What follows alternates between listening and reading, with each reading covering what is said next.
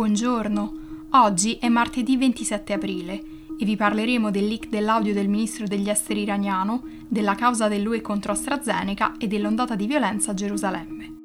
Questa è la nostra visione del mondo in 4 minuti.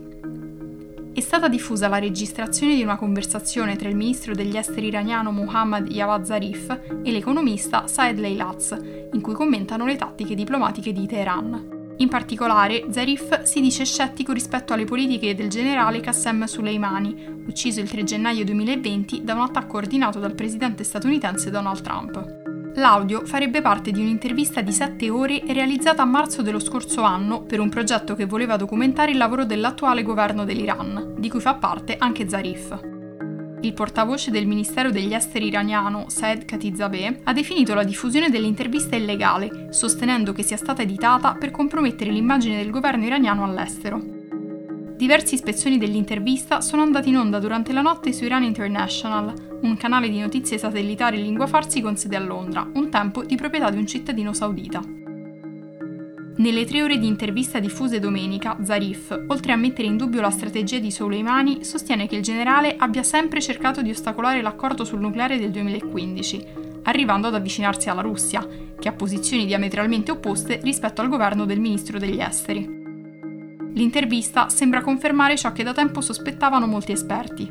Il ruolo di Zarif è sempre stato molto limitato all'interno del governo e le decisioni di politica estera sono state guidate dall'ala più conservatrice del regime, lontana sia dalle posizioni di Zarif che dal presidente Hassan Rouhani, e rappresentata da Ali Khamenei e dalle guardie rivoluzionarie, il corpo militare a cui appartengono anche le forze al-Quds, l'unità comandata da Soleimani. Indipendentemente da come siano andate davvero le cose, il leak peserà molto sul futuro politico di Zarif e dell'ala più moderata e riformista del regime, che arriverà molto più debole alle elezioni di giugno, rischiando di lasciare spazio agli ultraconservatori. Parlando invece di Covid-19, l'Unione Europea ha deciso di fare causa ad AstraZeneca per non aver rispettato i termini del contratto con Bruxelles per la consegna del vaccino contro il coronavirus. Il siero di AstraZeneca è stato centrale nella campagna di immunizzazione dell'UE e di COVAX, l'iniziativa delle Nazioni Unite per portare i vaccini ai paesi più poveri. Ma i disguidi nelle consegne hanno rallentato le campagne vaccinali dei paesi UE, spingendo questa a intraprendere un'azione legale.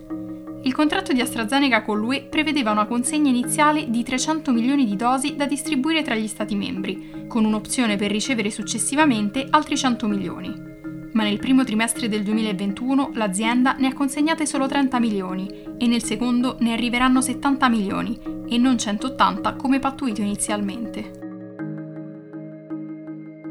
Infine, a Gerusalemme ci sono stati degli scontri tra palestinesi e israeliani. Questa volta la situazione è esplosa perché giovedì un gruppo israeliano di estrema destra ha sfilato nella zona est della città cantando morte agli arabi. Successivamente il gruppo ha provato a impedire ai palestinesi di entrare nella moschea di Al-Aqsa per celebrare il Ramadan, scatenando la violenta reazione degli arabi.